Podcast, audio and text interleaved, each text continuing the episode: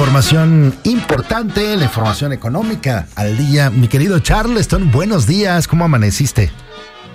Mi querido Mariano, muy bien, muchas gracias, qué gusto saludarte como siempre a ti y a todo el auditorio. Oye, pues amanecimos con una buena noticia entre tantos temas complicados por el tema del huracán y de la emergencia que se está viviendo en Acapulco. Fíjate que el INEGI publicó hoy en la mañana el PIB, o sea, el crecimiento de la economía en el tercer trimestre de este año. Y te digo que fueron buenas noticias. Fíjate que la economía creció 0.9% si lo comparas con el segundo trimestre, pero creció 3.3% si comparas el tercer trimestre de este año con el del año pasado.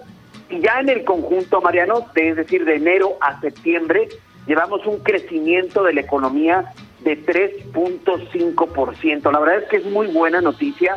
Ahora sí que, como dicen por aquí, por ahí haya sido como haya sido, porque recordemos que el crecimiento, a final de cuentas, es, eh, trabajo, es dinero en el bolsillo de las personas en momentos complicados como el que estamos viviendo y, los que hemos vivido en los últimos meses y años por el tema también de la pandemia y, y del COVID. La pregunta ahora es, ¿terminaremos con este crecimiento? Los expertos dicen que sí, Mariano, que es muy probable que terminemos entre 3.4 y 3.8% de crecimiento de la economía en este 2023. Y recordemos que la verdad la expectativa al inicio del año era que fuera inclusive abajo del 1%. Así que independientemente de cualquier otro tema, eh, recordemos que lo que influye en el crecimiento es el consumo, es la inversión.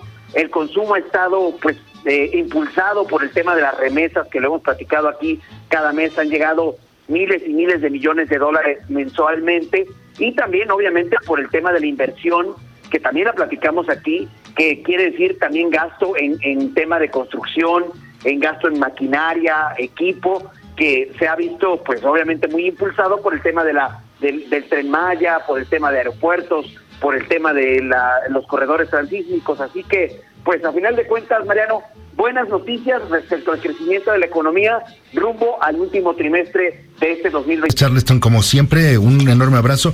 Bueno, quiero reconfirmar algo, ahorita que mencionaste todo lo de Acapulco, que para apurar la reconstrucción y rehabilitación de Acapulco tras el paso de Otis, el gobierno federal decidió acelerar las devoluciones fiscales, facilitar donaciones, apoyar los trabajos sin el pago de impuestos por tres meses.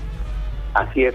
Así es, fíjate que, y como dices tú, la, pregunta, mucha gente dice, ¿serán suficientes? Porque sí, debido a la emergencia, Mariano, hay cuatro, cuatro opciones fundamentales que pusieron en marcha tanto el gobierno como la parte privada, que son los bancos. La primera, eh, ya la habías mencionado, que es este plan de programa billetes que le dicen, porque recordemos que hay en Acapulco más de 86 sucursales eh, bancarias, más de la mitad tenía afectaciones y obviamente pues todas no tenían luz, ¿no? Entonces la gente no podía ir a retirar dinero. Este plan billetes lo que hace es que mandan dinero a dos sucursales de Banjército y la gente puede ir ahí a retirar dinero. La otra es que como en la pandemia, ¿te acuerdas que a muchos nos condonaron nuestros pagos de mensuales de los créditos y nos dijeron, bueno, esperemos tantito a que se regularice todo? Así también está haciendo ahorita varios bancos. Hay que acercarse a ellos o que nos marquen para poder tener este beneficio. Y lo que tú mencionabas, de aplazar un poco los pagos de impuestos, pues ojalá sea suficiente para arrancar en esta reconstrucción, Mariana. Hay que empezar con algo y seguramente, bueno, si esto no es suficiente, hacer los esfuerzos adicionales, pero se tiene que arrancar con algo. A mí, a mí me parece bien que, pues por lo pronto digan, a ver, los siguientes tres meses. Ya si se necesitan otros tres o otros tres, otros diez, bueno, los vas viendo conforme, conforme avance eh, también la recuperación de Acapulco, ¿no? Exacto, yo estoy totalmente de acuerdo contigo también, mi querido Mariano.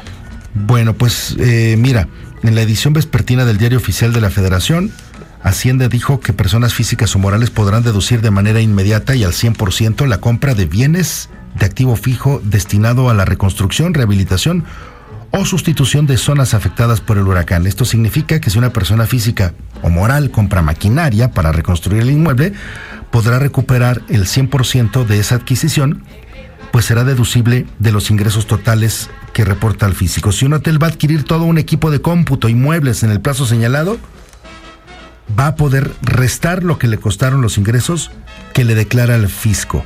Si una persona tuvo ingresos por un millón de pesos hasta ayer, 30 de octubre, cuando entraron en vigor estos beneficios y a partir del 31 de octubre y hasta el 31 de diciembre, gasta para reconstruir o rehabilitar su negocio 2 millones de pesos, en su declaración anual no pagaría ningún impuesto. El fisco precisó que la deducción inmediata por compra de bienes no será aplicable para automóviles, equipo de blindaje de automóviles o cualquier bien activo fijo no identificable de manera individual. Es eh, a, a grandes rasgos la nota del día para que ustedes también, por favor, tomen en cuenta eh, pues esto y busquen más información detallada si es que la necesitan.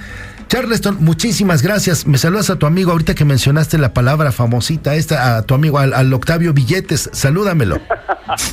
es tu parte, mi querido Mariano, y como siempre estaremos al pendiente y dando información en arroba finanzas en, pa, en Twitter y en Instagram, mi querido Mariano. Abrazo enorme. Saludos. El comunicador más querido por todo México te llena de su energía positiva cada mañana. Joya 937.